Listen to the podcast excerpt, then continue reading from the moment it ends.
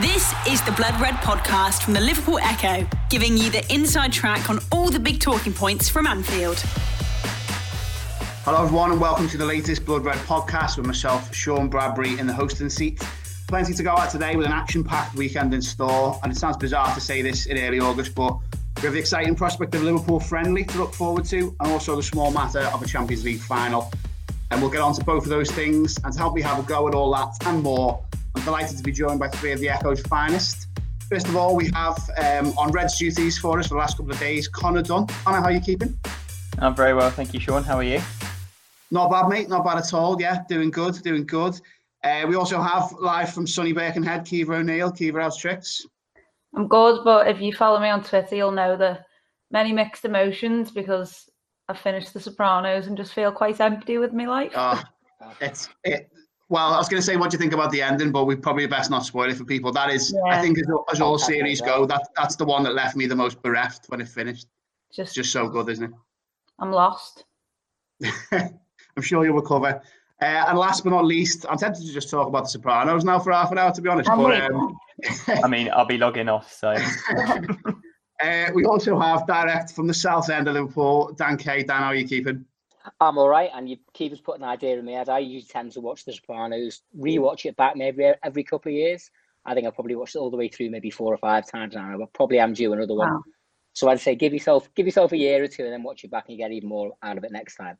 But in a footballing sense, um, yes, it, we're near. You know, it's it's mid August. Yes. normally Liverpool would have yes. played a couple of games by now, but it's nice to have um, a couple of preseason friendlies to look forward to, and you know, this time next week, mad though it sounds, we'll be talking about the Charity Shield, or sorry, the Community Shield. Is, it's called Absolutely, days, it is. Uh, it's all upon us, isn't it? It's going to come thick and fast. Um, well, one thing we got yesterday was the fixtures, um, and Connor and Paul Wheelock had, had a good chat about those on a, a separate podcast yesterday. So we won't go into this in depth, but just just a quick look over that um, and a, a, little bit of reaction from you guys who obviously haven't spoken about it yet.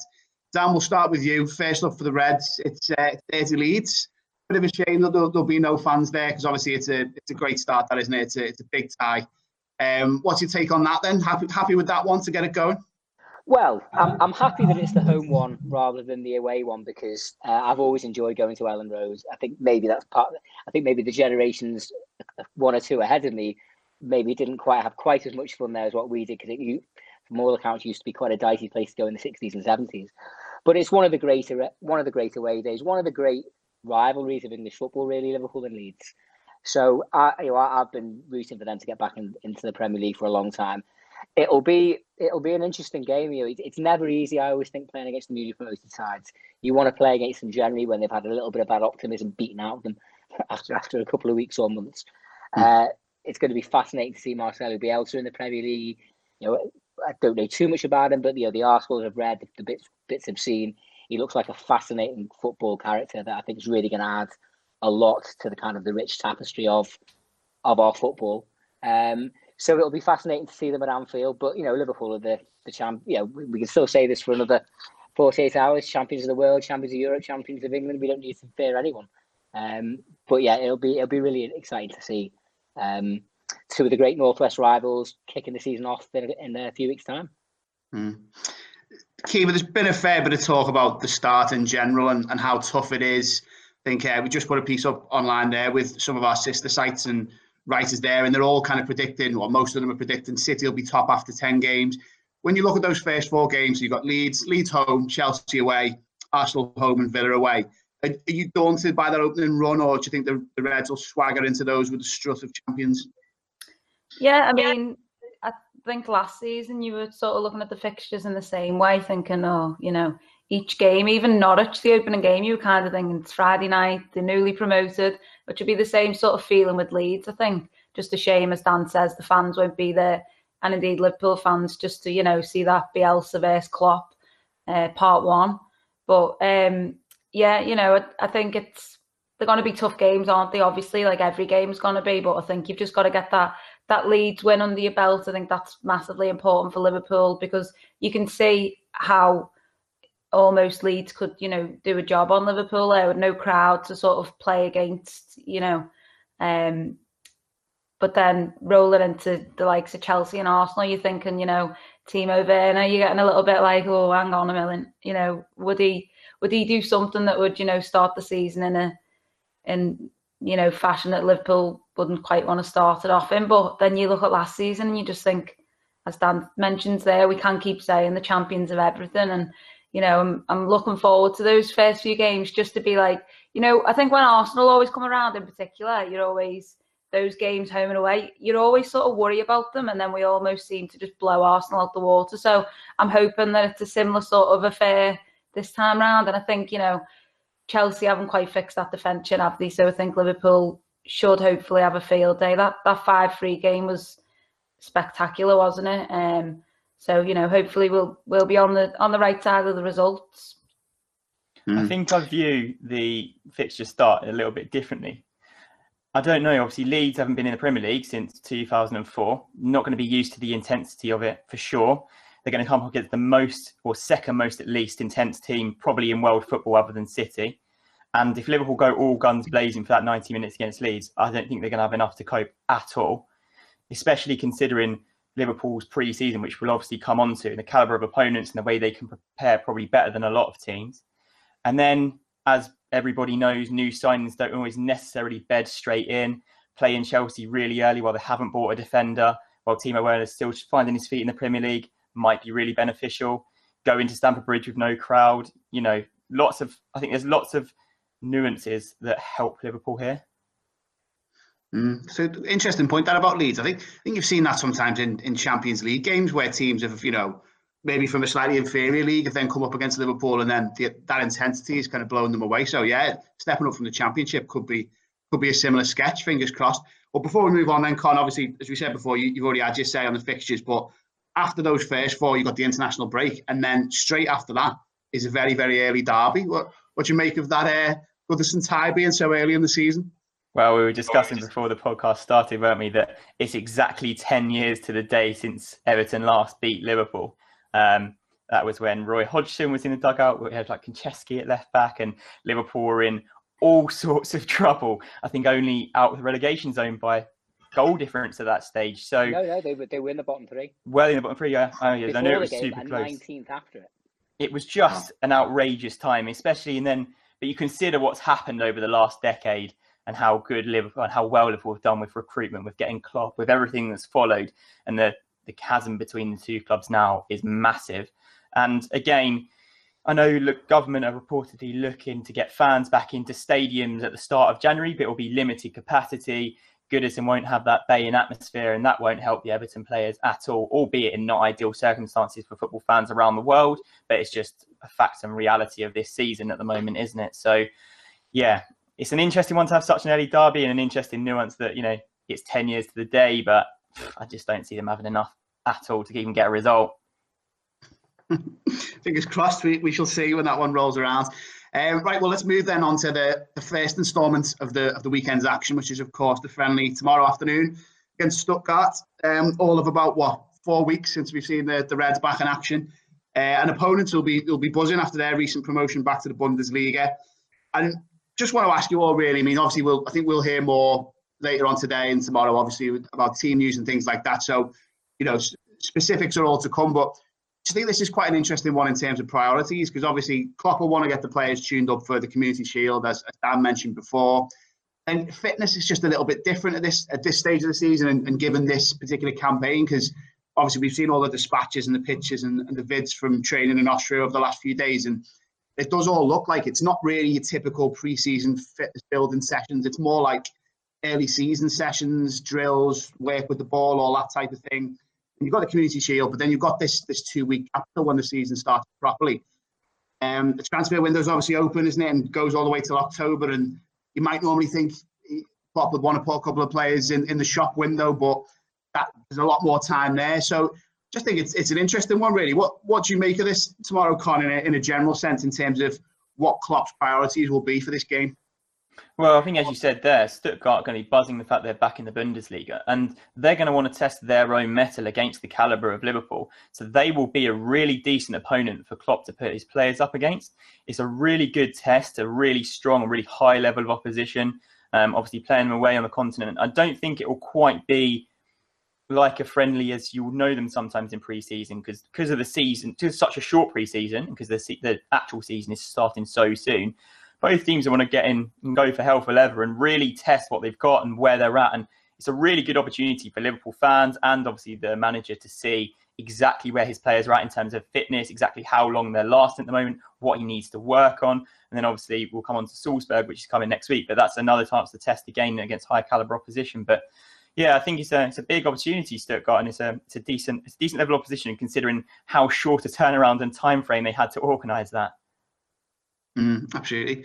How about you, Kiva? Is there anything particular you're you're hoping to see tomorrow? It's just it's just a weird one, isn't it? Because you know at this stage normally you'd expect well the season would be well underway. So and, and they are a little bit further ahead, you'd think, in terms of fitness than they'd normally be. So it's it, it could be quite an exciting game. Yeah, I mean, it's I think it's one Klopp probably always wanted, isn't it? Um, with being his you know his boyhood club that him and his family have supported.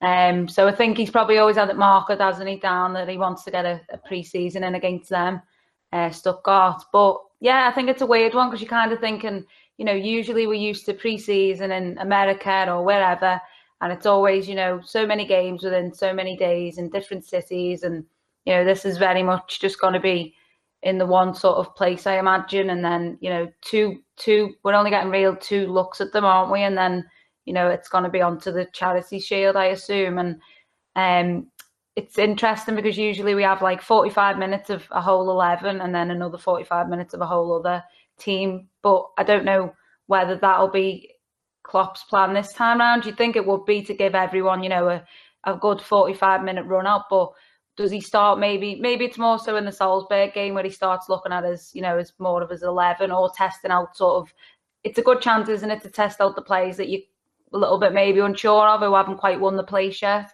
Um, so I wouldn't be surprised tomorrow if you if you don't see that eleven and then another eleven and you see maybe you know the first a few changes and you know um till about sixty minutes and then you know sort of one of them where it's like nine players come on, which is always an enjoyable sight, isn't it? Um, but yeah, you you know, looking forward to just seeing them back in action and seeing sort of what level they're at, as you say, because all the pictures and videos we're seeing, it looks like they're they're working at like you know sort of season level here in, in training. It doesn't look kind of like you know the fun sort of like stretching and the yoga and the nice little relaxing stuff. I'm, I'm sure they're doing that as well, but it, it seems quite intense stuff. So maybe you know Liverpool are wanting to sort of use this as a little sort of you know a run at you know what's going to be the league the premier league season. And you know looking at them fixtures it's going to be insane isn't it? You know with all the cup competitions the champions league.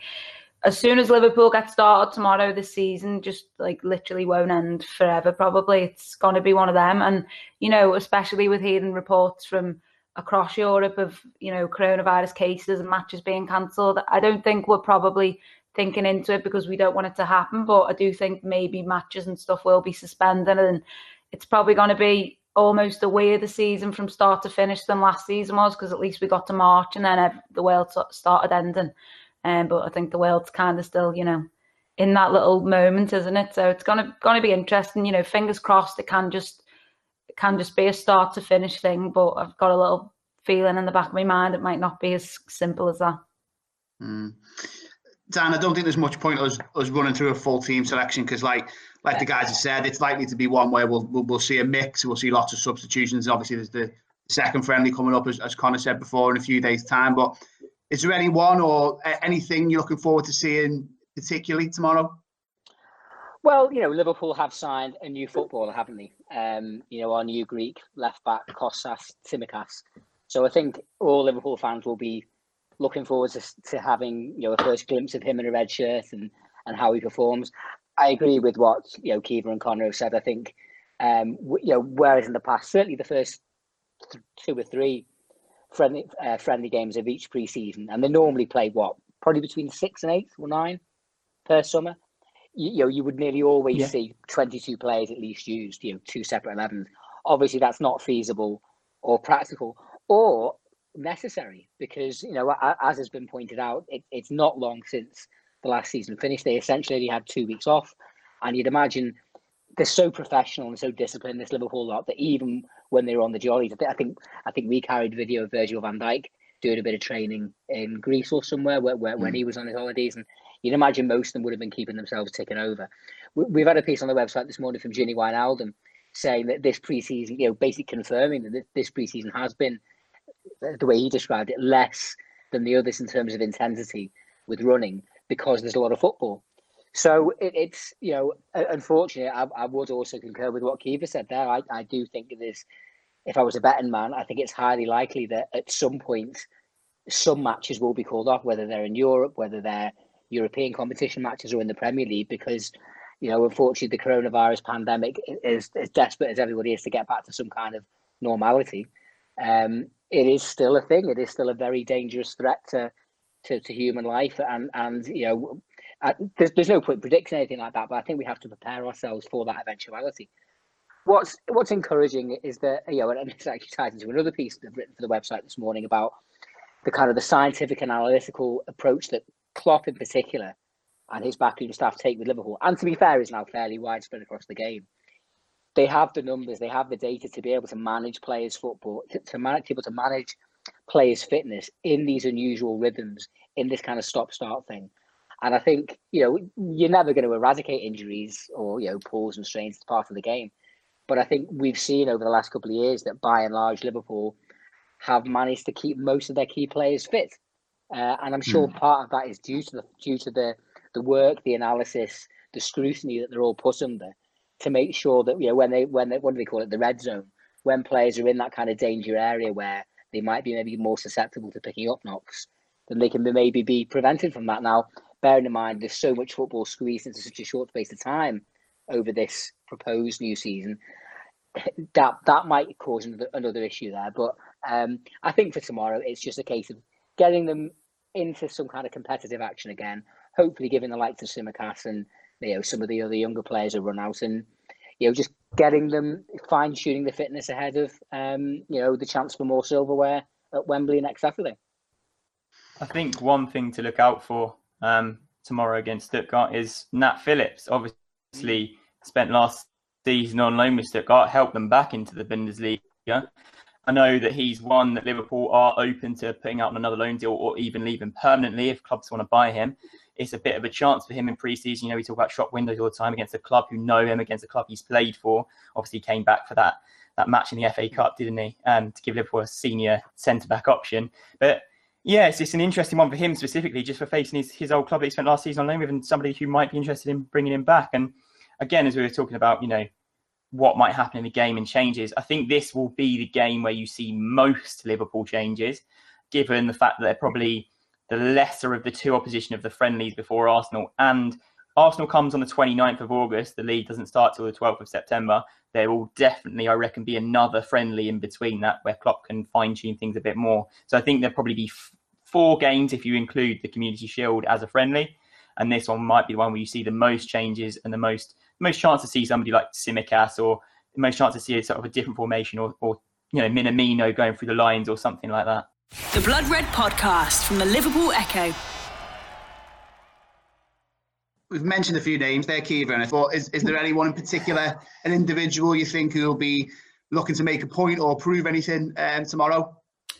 A, a, player I think I've been, you know, looking at in, in when the pictures and the videos have come up is Marko Grujic. You kind of think, what does his future hold? He's one of them players that sort of sprung to mind then when Connor said about, you know, Nat Phillips. And it is, you know, as you say, they're a shop window. And it feels like this game is almost the only chance to really, like, you know, push out these players and say, you know, look what we've got on offer here. I think, you know, the teams that are looking at, to buy players like this will already have an inkling of who they are and that they want to buy them. But it's just such a, you know, a crazy time right now, isn't it? Where the clubs want to spend money when, you know, it's, you know, it's not really safe to almost, is it? Um, financially. Um, obviously, you look at the likes of Minamino. He looks like he's had a really good time in training. The the stuff you're seeing from him, and you know, I think he needed this almost as I think I said last Friday. You know, it's it's good these training camps because if you ever go away on holiday with your mates, you always come back and you've got you know those tales to tell. And I'm sure it's not not quite the drunken nights that we've all experienced on holiday, but you know you have you have good stories to tell, and it's a real bond you could go away with complete strangers on holiday and literally, you know, four days with people and you know you know them, don't you? Um, so I feel like this is great for players like that, and obviously Kostas as well. Um, just to sort of integrate in the squad, and you know, find like it looks like Salah's almost took um Tsimikas under his under his wing a little bit, which is nice. And side you know, note maybe... on Salah, he looks massive. By the way, he looks so yeah. he looks absolutely ripped.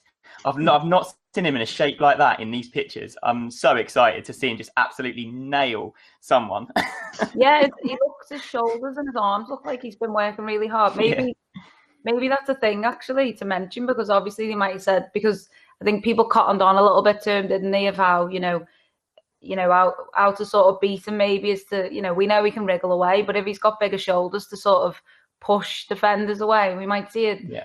totally, you know, a massive improvement in that kind of area next season because we know he's a dancer with his feet, don't we? And he's even more aerodynamic with his hairdo now as well, isn't he? So he's going to be nice. he's looking great, isn't he? Every time I see him, I'm like, who's that? Oh, yeah, Salah. well, yeah, it is going to be interesting to uh, see what kind of shape they're in and see who lines up tomorrow and indeed uh, against Salzburg early next week. Right, well, we'll move on to uh, Sunday's action then, which is the yeah this bizarre prospect of a Champions League final on a on a Sunday night towards the end of August. Um, but yeah, this this little mini bubble tournament, I have to say, I've I've really enjoyed this. It looked like there might be a couple of upsets and surprises along the way over the last few weeks, but arguably the two biggest guns left have, have shot their way to the final in quite different fashion. To be fair, but Bayern and PSG. Um, but yeah, I just wanted to get everyone's thoughts on this, how you see it going, how, how you'd like it to go almost as well, because obviously Liverpool, as we know, proudly boast the six European Cups. Bayern are just behind on five, aren't they? So they've got the opportunity to match Liverpool's tally. PSG looking for their first one ever. They'll no doubt be going all out to secure it. Um, just go around the three of you then. Dan, to start with, what, what are your thoughts ahead of this one? Well, I'm really looking forward to it. And like you say, it is an unusual prospect, not least because it's a Champions League final without Liverpool in it which you know we've become a little bit accustomed to, accustomed to in uh, in recent years. I agree. I think by and large, it's been. I've, I've really enjoyed the tournament. I thought the four quarterfinals were outstanding. Each one of them, in their own way, kind of summing up the brilliant kind of cut, cut, uh, cutthroat and at times cruel nature of of cup tie football, particularly the first one with Atalanta, who were you know minutes you know a minute away from beating PSG and got stung in stoppage time and you know, what a story that would have been with with Bergamo being one of the absolute epicenters of the, mm. the hmm. pandemic in Italy. It would have been a lovely story for them. Obviously, um, we saw Liverpool's conquerors Atletico Madrid get knocked out. In many ways, kind of hoist by their own petard, they, their own innate conservatism that that really should have cost them the tie against Liverpool. You know, cost them the tie there. Um, Barcelona Bayern Munich, I think, was one of those kind of football matches where it's almost like a bit of a JFK moment where you'll people will remember what they were doing because it was it was just such a jaw dropping experience um, to see just not the kind of I think you know I expected Bayern to win, but not like nothing to that deal, not to humiliate them like that. And then Manchester City against Lyon, which you know I think it's fair to say uh, plenty of Liverpool fans would have taken a fair degree of of satisfaction in. Um, obviously, City's whole ownership and you know whole kind of raison d'etre in recent times has been to win that Champions League. And Liverpool, I think supporters quite rightly, you know, regard being European champions as the absolute cream of the crop. You know, it's a very, very special elite band to be in, and you know, you've really got to you know earn your corn to, to, to do that and get in there. So the fact they weren't able, they weren't able to do that. Um, obviously, there's also potential knock-on effect for them for next season. You know, how will that affect their confidence? Um, you know, as well as playing a little bit later, we know they're going to start their their league campaign. Well, they're going to miss the first game, so have a little bit of time to get juice back in the legs. But the fact of the matter is, you know, they finished 18 points behind Liverpool.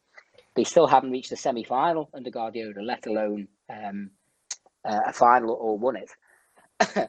In, in terms of who would like to win it, for me, it'd be Bayern. I mean, I'm not going to start going into Paris Saint-Germain's, Paris Saint-Germain's ownership and the concept of sports washing and all that kind of business. For me, it goes back to what happened in Munich uh, last March. Um, it was a Liverpool winning 3 1 there in the, the second leg of the last 16 was, for my money, an enormous moment in the journey under Klopp. It's easy to forget that as, as awesome as Liverpool were that uh, last season, they actually had they actually went into that game under a little bit of a they had a bit of a bit of a bad spell. I checked it out just before. I think they'd only won three out of the last seven. Now they'd drawn the other four, but by last season standards, that was a little bit of a slump. You mm. had those two disappointing draws at Goodison Park and Old Trafford. And going there and winning in the manner that they did, I think was was a huge moment in kicking on and obviously winning the Champions League and winning the league this year. As much as anything else, one of the reasons I kind of treasure memories of that day as well is that I was uh, fortunate to get a ticket through a mate um, for the match, but, but we were sitting with the Bayern Munich fans, and you know, I've, I've supported you know Liverpool in, in home ends up and down the country and abroad for years, but you never quite know how it's going to be, and you've always got to kind of you know just be a little bit cautious and watch your surroundings. But it it couldn't have been more welcome. We, we were able to kind of support our teams, get up and you know cheer our goals respectfully, you know, not taking the mic. And at, and at the end, obviously, you plenty of them had got off by the time the final whistle went. But a few actually came over to us and said, you know, well done, good luck for the final. And you know, personally, I can think of even even if obviously they will, if they were to win it, they draw level with us on six all, and that would make a, a rematch next season, you know, a very mouthwatering prospect. Um, I can think of no better team ready to succeed us as European champions as as Bayern. So that's who I'll be rooting for on on Sunday. Hmm. I think I'm with Dan Conrad. I'll, I'll be rooting for Bayern, but I've got a sneaky feeling for PSG. I just think after, after that Atalanta game, it almost felt like it's one of them where like the, the fairy tale's there for them, if you like. And uh, been impressed with them, especially because their league ended quite a while ago. Neymar's looked excellent, apart from actually finishing his chances. You know, he's, he's looked otherwise, yeah, he's looked otherwise good. They look pretty solid, and just think if anyone can soak it up from Bayern and and, and go at them at the other end, it's PSG. But well, we'll see on Sunday. But yeah, how, how do you see this one shaping up? I think Bayern have looked absolutely ruthless. I think the fact that PSG in that Atalanta game, I know they stung them in 90 and 92 minutes with two goals, but they weren't great during that game, to be fair. I know Neymar's got good feet, but, you know, Bayern have got like people like Kimmich, who has been sensational. And I just think the way they performed, you know, for any team to take apart Barcelona like that, they've got to have something about them. I also quite enjoying the fact that it is Bayern who are looking so good, considering everybody said last year they were past it over the hill, this nobody team when Liverpool beat them in their own backyard. I don't, I don't see any other result than Bayern. To be honest with you, um, you can't really buy a pedigree in Europe, um, and that's what obviously PSG and City have tried to do. I don't want to get into it fully because it's one of I said another conversation for not this time. But mm. I just think with the way Bayern are, with the pedigree they have in Europe, with the history they have with this competition, similar way to Liverpool, they know how to win. They know what it takes in a big Champions League final, and I just think they're going to have a bit more than PSG do. Although, just to add about the competition, I love the format. the format is so so exciting. You generally find, I think, over two legs, the way it has always been, the best team will come out as the winner in the end. But this just adds a bit more intrigue, a bit more excitement, a bit more, a bit more something. But I don't know if it will stay or not. I, I, I kind of hope it doesn't, but I've enjoyed it for what it is. I'm, I'm, with you there. I, I, thought it would lead to lots of really cagey games, but it's had more of a maybe it's, it's just like the quality on show. But, you 90 minute shootout between amazing players, isn't it? Yeah, yeah. We'd, we'd take that every week, wouldn't we? Yeah, absolutely brilliant. Um, Kiva, before we move on, then we, we were talking about this earlier in the week, but how are you? How will you be watching this one on Sunday? What will you be thinking? And what will you be thinking if uh, Coutinho makes an appearance? Yeah, I mean, I've started off the podcast with mixed emotions, and I've definitely got them coming up to this weekend. You know, when I saw Coutinho in action against Barcelona, you know, I, I, was I enjoyed seeing him score that brace and just having that moment for himself. You know, he wasn't able to do that at Anfield, was he, last season? But he's almost been able to do it against Barcelona, which is obviously his parent club and I did feel unbridled joy for him. I was just happy for him because of the way he's been treated, you know, over the past couple of seasons at Barcelona. I think, you know, they've spent all this money on him and then they haven't really, you know, wanted to make him the the the more the main guy or, you know, obviously you're never going to be with Messi, but they've never sort of put that weight on his shoulders that he, he had at Liverpool and you know, he has struggled, but he looks like he's going to be coming up smelling roses, doesn't he, this weekend? Because I can't see past Bayern Munich. You know, as the lads alluded to there with PSG, we don't need to get into it because you know it is a little bit unsettling. Sort of as much as you like to watch Neymar and Kylian Mbappe play, and it's so enjoyable to watch PSG at times. And you know, it wouldn't surprise me if they did do a number on Bayern because they're, they're more than capable of doing that. But um, yeah, I just think Bayern are a proper club and as much as I don't want anyone to sort of, I don't want them to to level it on six of us. I'd like us to stay out front. But you know, they are, as I've said there, they're a proper club, and I, you know, I think if anyone's going to win it, I'd probably like to see them do it. Um, but it just is that little bit of the thing with Coutinho, seeing him with the European Cup. I think it's I'll, I'll be happy for him, but it'll be emotional thinking, you know, I'm just glad Liverpool sort of got there first to do it. Other than that, because you know he's he's gone to Spain, won two titles, La Liga titles, and then he's won a Bundesliga now, and you know he, he's he's won a lot of silverware. He left Liverpool to do that, and he's done that, so no one can take that away from him. As he played the part that he would have liked to play? Probably not, but you know he's still got them them medals to look back on in years to come, hasn't he? And a lot of people will you know go to that moment against Barcelona, and that'll be his you know his highlights reel. He'll be choco, won't it? Really. Um, but yeah, I think obviously because it's our cup right now and seeing him sort of have it in the pictures, I'm course I'm going to retweet and like them and stuff. But I just feel like I don't know if I'm ready for that yet. I feel like hmm. you know when it's like a breakup and it's a couple of years and then you see them with a new partner. I feel like the European Cup ours. It's going to be a hard one to take, but no, I'll I'll be happy for them. And do you know what? Bring them back. Well, it's funny you should say that. well, because we, we will we will end we will end with a bit of fancy football. Um, as we've mentioned, yeah, Barca got absolutely walloped by Bayern, uh, and and the way coming out of the club is that wholesale changes are needed. The identity needs to be refreshed. Only a select number of players are kind of now exempt from from uh, potentially being sold. I think that the likes of Messi, Griezmann, De Jong, Ter Stegen, there's there's like six or seven who um, that come out and said are not up for sale. But other than that, it seems like it's kind of fair game and open season to for other clubs to potentially raid them. Um, obviously, that, that won't come easily. They'll, they'll be expensive players with, with big wages to pay. But yeah, obviously, this is fantasy football stuff, really, in, in the current climate. But um, we'll, we'll, go around the room, and if you could have one, who would it be? Um, Dan Kay, start with you. okay, I'm going to go for Gerard Piqué. He's got vast experience, a class player. He used to play for Man United, so it'd be a little bit of one in the eye for them. And imagine the content and the copy we get out of Shakira. Do you know what I mean? so it, t- it ticks a lot of boxes, I think. And um, yeah, so uh, Piqué would be the man for me. It's an interesting one, actually. I hadn't, thought of him, but, but yeah, I, I like your arguments. Yeah, look, it is silly season, isn't it? Um, I did think about Piqué for sure. Um, he makes a lot of sense. So is he 33? He's won 30 trophies nearly at Barca. He would bring crazy winning mentality. But I understand from the club that they're not looking at bringing in a centre back right now. So I'll forget Samuel Umtiti as well and his injury record. And just for the romanticism of it, Luis Suarez, because imagine him as a backup to the front three, Luis back at Anfield. Forget all of the angst at Anfield and whatever else and what he said after. He was sensational, and I would love to see him for one more season because I reckon he's got a little bit more left. I'm with Connor on this one. normally I'd be saying Coutinho, but the thought of a of a narky Suarez coming off the bench for the last 20 to replace one of that front three is is irresistible. Uh, Kiva, go on. Final word to you. Is it Coutinho, or are you going to surprise us?